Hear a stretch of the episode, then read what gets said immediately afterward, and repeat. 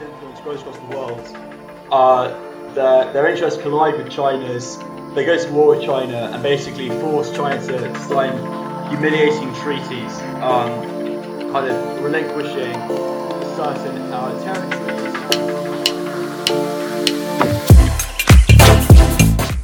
This is the Hardcore Humanities Podcast, plus our researcher recommendations. In each episode, I'll be chatting to a researcher from one of the UK's best universities. We'll discuss their work in any topic within the humanities, and at the end of each episode, our researcher will give us some recommendations for further reading, links to which can be found on the Hardcore Humanities website and social media. I'm Jamie, and you are welcome to the podcast.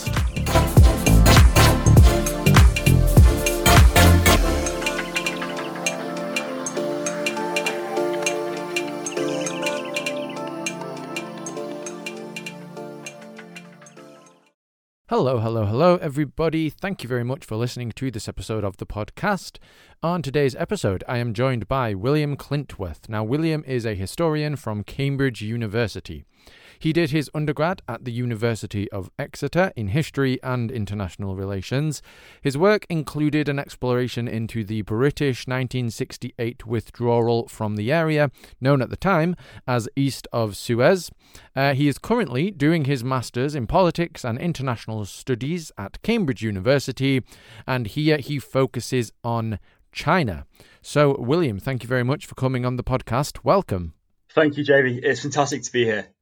So let's talk about your work that you did on Britain's dis- decision to withdraw from east of Suez uh, in 1968. Before we get into the specifics of that, can you just tell us where we are referring to exactly when we talk about the east of Suez? Sure. Um, so uh, the British Empire was extremely powerful at the beginning of the 20th century, but over the course of the century, Britain like has to give up most of its uh, colonies as the time goes on. Um, so East Suez is really the region that Britain's left with by the late 1950s and 1960s, and it's roughly the area um, in and around the Indian Ocean.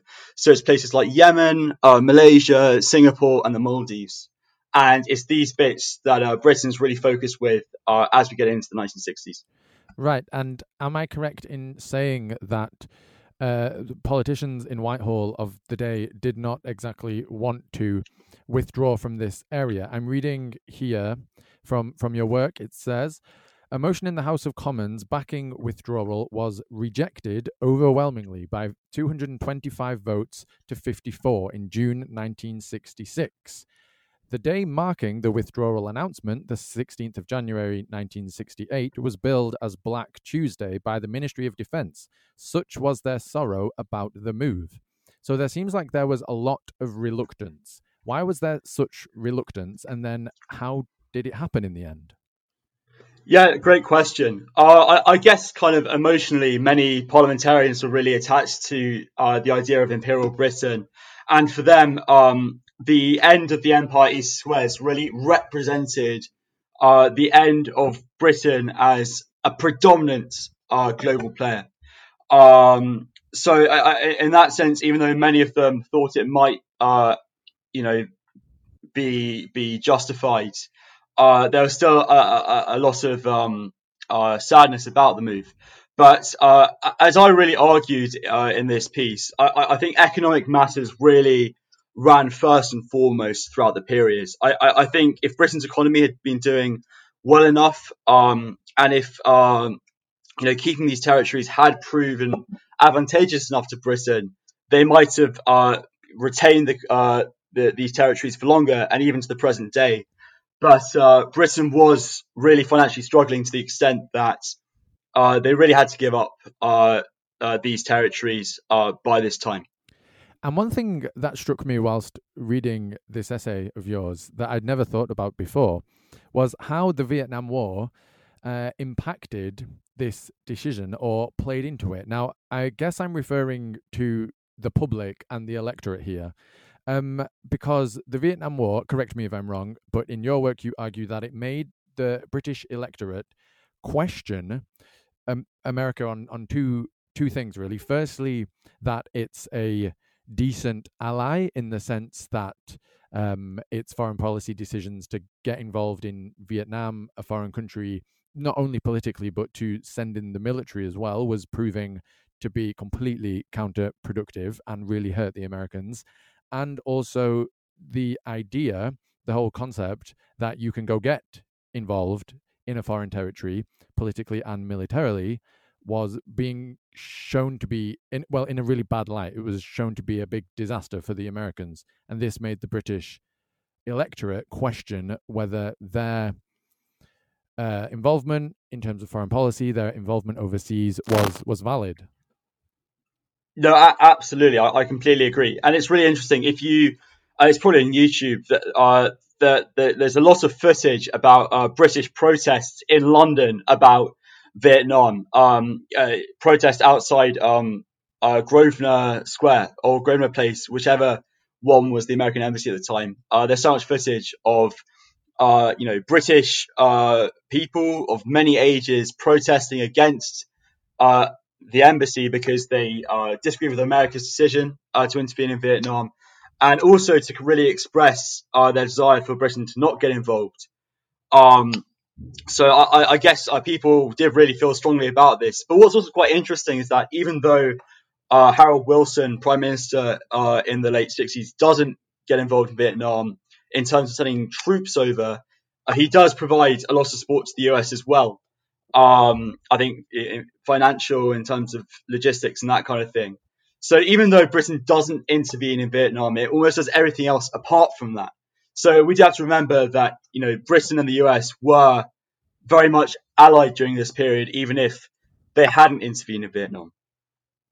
Right, and how did the the wider Cold War impact Britain's foreign policy in its decision to withdraw from the territories east of Suez in 1968? Um, the way I see the Cold War, I mean, maybe this is a simplified view, but I do think it's accurate to a certain extent. You have America leading the way for the capitalist liberal democracies, and then the Soviet Union defending the communist socialist uh, socialist principles. And then in the middle of this massive ideological conflict, there's little old Britain trying to forge its new path and figure out where it stands on the global stage. And especially when we're talking about the 60s, the Cold War really, really came to its zenith. At the start of the 60s, um, in 61, the Berlin Wall goes up. In 62, the Cuban Missile Crisis. So when it comes to Britain's decision to withdraw from the territories east of Suez in 1968, what can we read into that with regards to Britain's uh, place within the, the Cold War conflict, the ideological conflict that was going on? I think you've really hit the nail on the head there in terms of pointing out that Britain really had to forge a new path. I think one factor which may have perhaps, like to say, sweetened the deal for Britain was that the US, in so many ways, had so many similar foreign policy aims to Britain that in withdrawing, they knew that there was another global player who they were allied to who could actually help to further many of uh, the aims that they themselves held dear. So I guess we see this in Vietnam. We see this uh, in terms of uh, U.S. military bases uh, across the Indian Ocean uh, in places like Pakistan. Uh, so in that sense, um, even though Britain wasn't doing exactly the same as the US in terms of international conduct, um, they had pretty much the same aims in terms of you know helping to further capitalism and you know prevent much spread of communism. So I, I, I guess there was some feeling that even if uh, Britain was choosing to withdraw from this region, uh, many of the values that Britain had would be continued as well. Right, and while all of this is going on, um, there is China, which is what you are focusing on uh, during your, your current studies for your masters.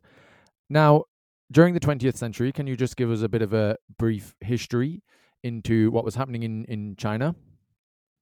Yeah, absolutely. I, I mean, I, I, personally would actually go back to uh, kind of the 1840s and the Opium War. Uh, so China had been regional hegemon.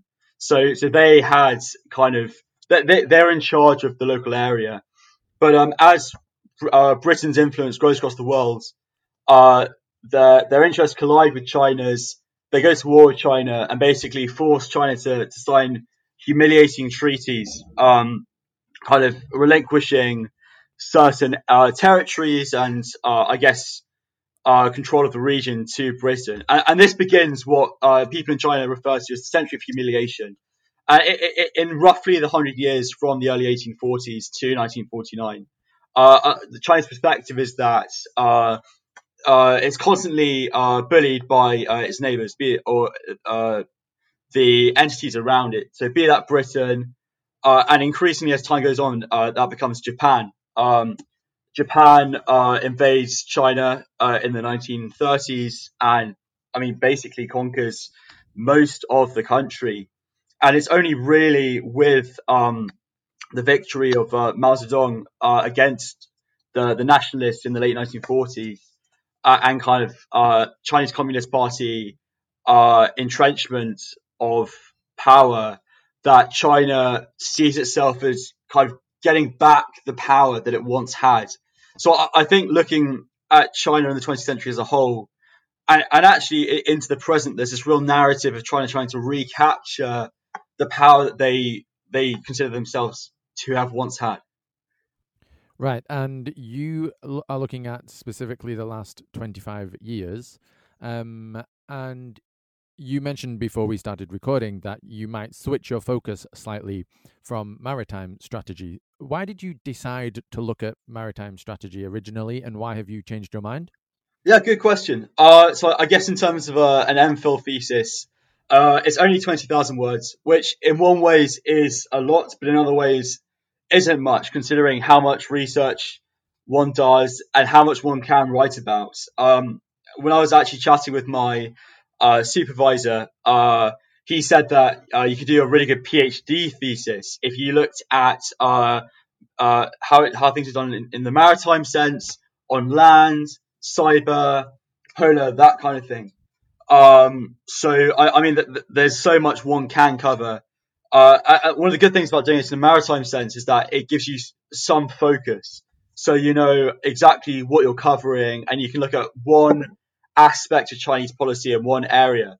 Uh, but I think researching the topic more, uh, I don't know, maybe I'll, I'll, I'll, shift it more to an overview of Chinese strategy rather than just looking at the maritime sense. Right. And so, with, with regards to the last 25 years of Chinese strategy, what have they been up to and what are the decision makers aiming for? Yeah, great question. So, uh, so Mao Zedong dies in 1976, uh, and after a few years, then Deng Xiaoping uh, becomes uh, Chinese leader, and uh, famously, China China's economy becomes a lot more free market uh, in the years following, uh, and its GDP really rockets up. Uh, so this is where the the kind of the, the discourse of the rise of China, quote unquote, emerges. Um, and I guess China China's military also builds during this time as well. Uh, but China's leadership is actually quite hesitant. Um, so they're always very careful in terms of official discourse to try and portray their conduct as, uh, you know, not belligerent. Uh, and they have uh, official phrases that they use to um, like describe the way that they um, rise up. So one of them is peaceful development, I think it, it was originally um, Peaceful Rise. Actually, uh, they decide to um, change the language because they really want to emphasize um, that you know um, they're they're trying to do things. Uh, you know, they don't want to uh, infringe upon their neighbors too much. Uh, and there are other phrases as well. So, uh, watch and analyze developments calmly, uh, secure our own positions, and very equally, uh, never become the leader. Uh, so the, these policies are are really followed from kind of the early 90s onwards. Uh, but recently, China has, I guess, been a bit more confrontational in terms of its policies. So that's partly why I'm quite interested in the last 25 years because it marks the period between the stated uh, peaceful aims and as of as of late, uh, I guess, de facto, the more uh, interventionist route that they're taking today. Right, and the title or the provisional title of your work is An Inevitable Chinese Military Expansionism. And I'm interested in your use of the words inevitable. Um, to what extent is it inevitable that China will want to engage in military expansionism? Well, yeah. I mean, um, uh, I guess it kind of depends which school of international relations you fall into. So, uh, a lot of realists have said that uh, uh, China aims to maximize structural opportunities. So, in in, uh, in a regional sense, let's look at the South China Sea. Um, uh, China has a pretty strong military and navy. Um, but at the same time, uh, there are a bunch of different other countries around the, around the region. So like the Philippines, Vietnam, uh, Malaysia, and so on. And obviously, they don't want China to uh, take uh, territory or uh, sea area which uh, they could use in the future. So from this perspective, China is limited because it doesn't really want to engage in an all-out war. Um, but I, in my opinion, China wants to utilize um, statecraft. So statecraft is basically uh, the means by which, if one has a structural limitation, one can use it to try and uh, extend the ability to which it can act within this, this limitation. Uh, so this could be in an economic sense, it could be in a diplomatic sense. Uh, it's basically, yeah, making use of different tools to maximize the opportunity you have to make a difference within the limits of circumstances you might be in.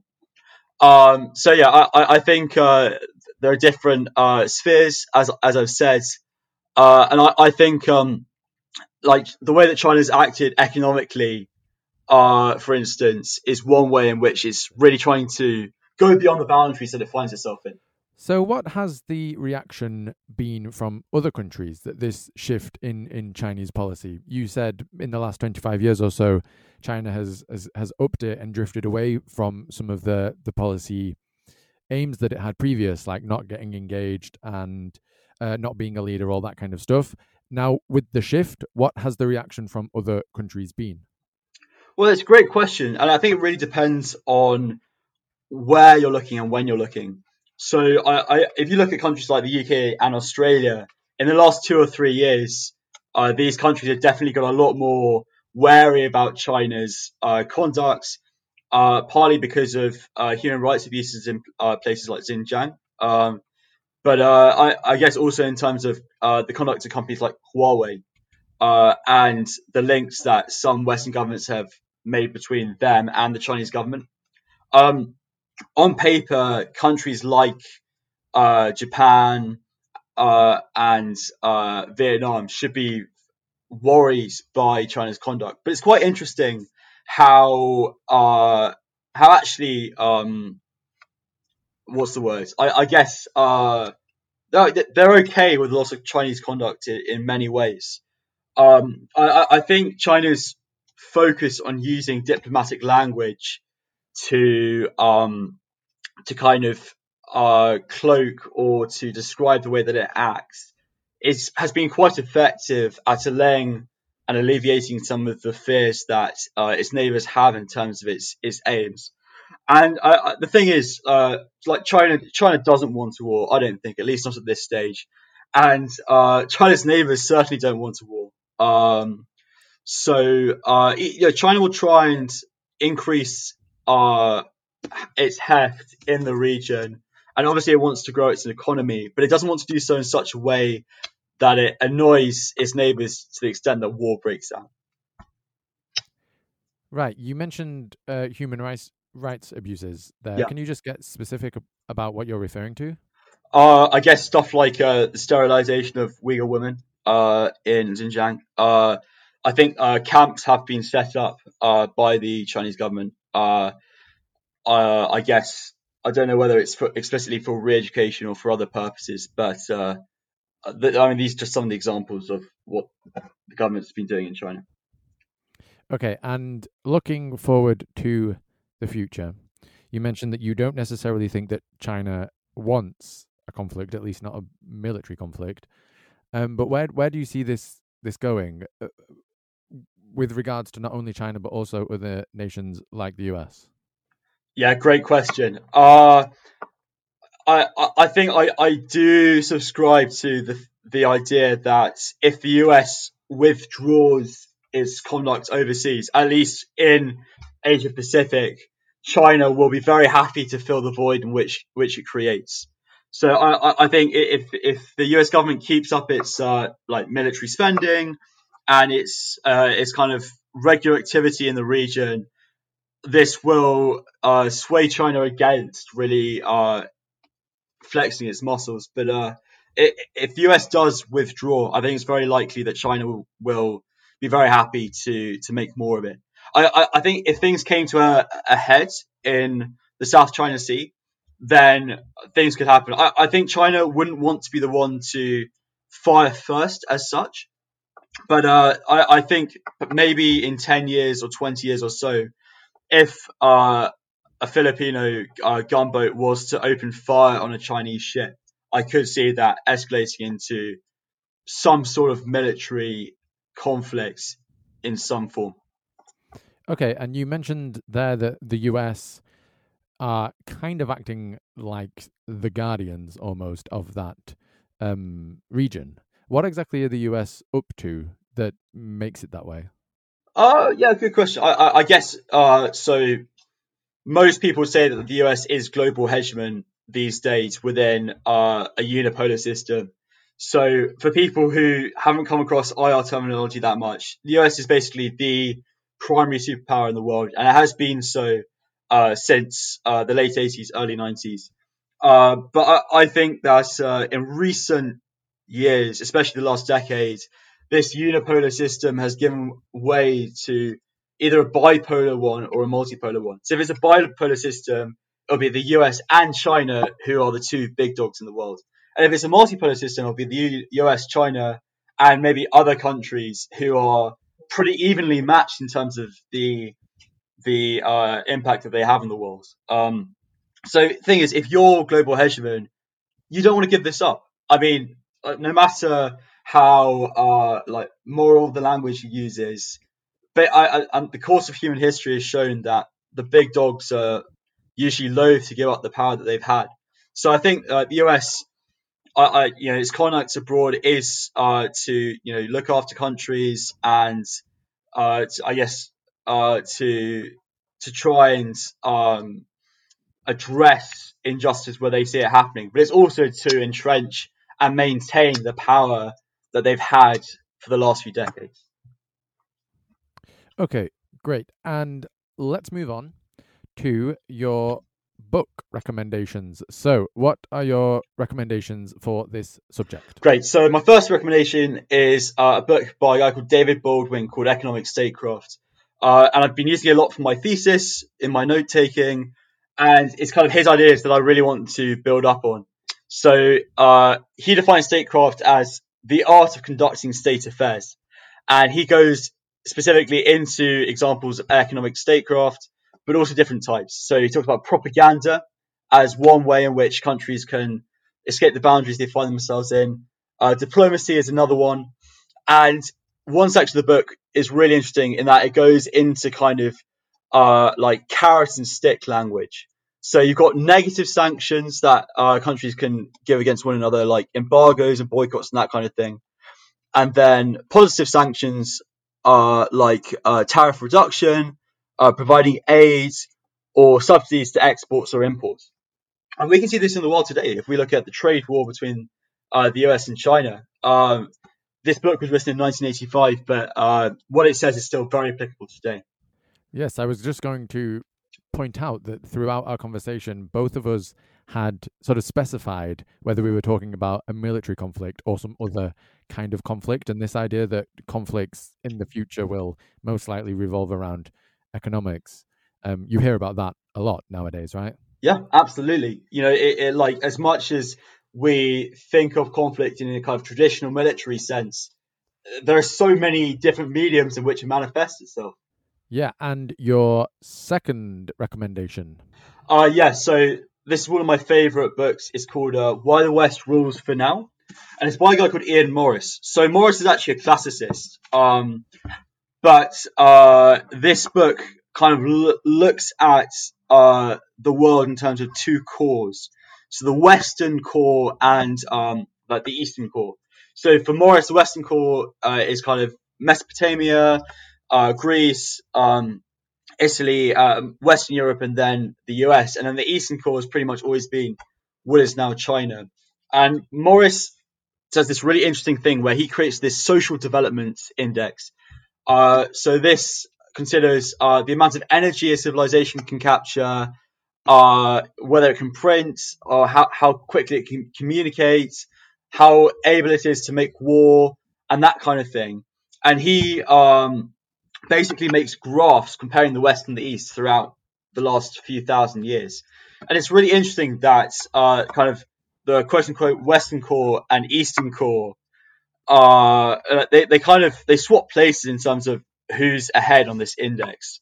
So I think reading this book really got me interested in firstly comparing different parts of the world and then making judgments about how yeah how powerful different parts of the world are going to be in the future based on what's happened in the past. Amazing. Well, William, thank you very much for coming on the podcast, and I wish you all the best with the rest of your studies. Thank you, Jamie. It's been a pleasure.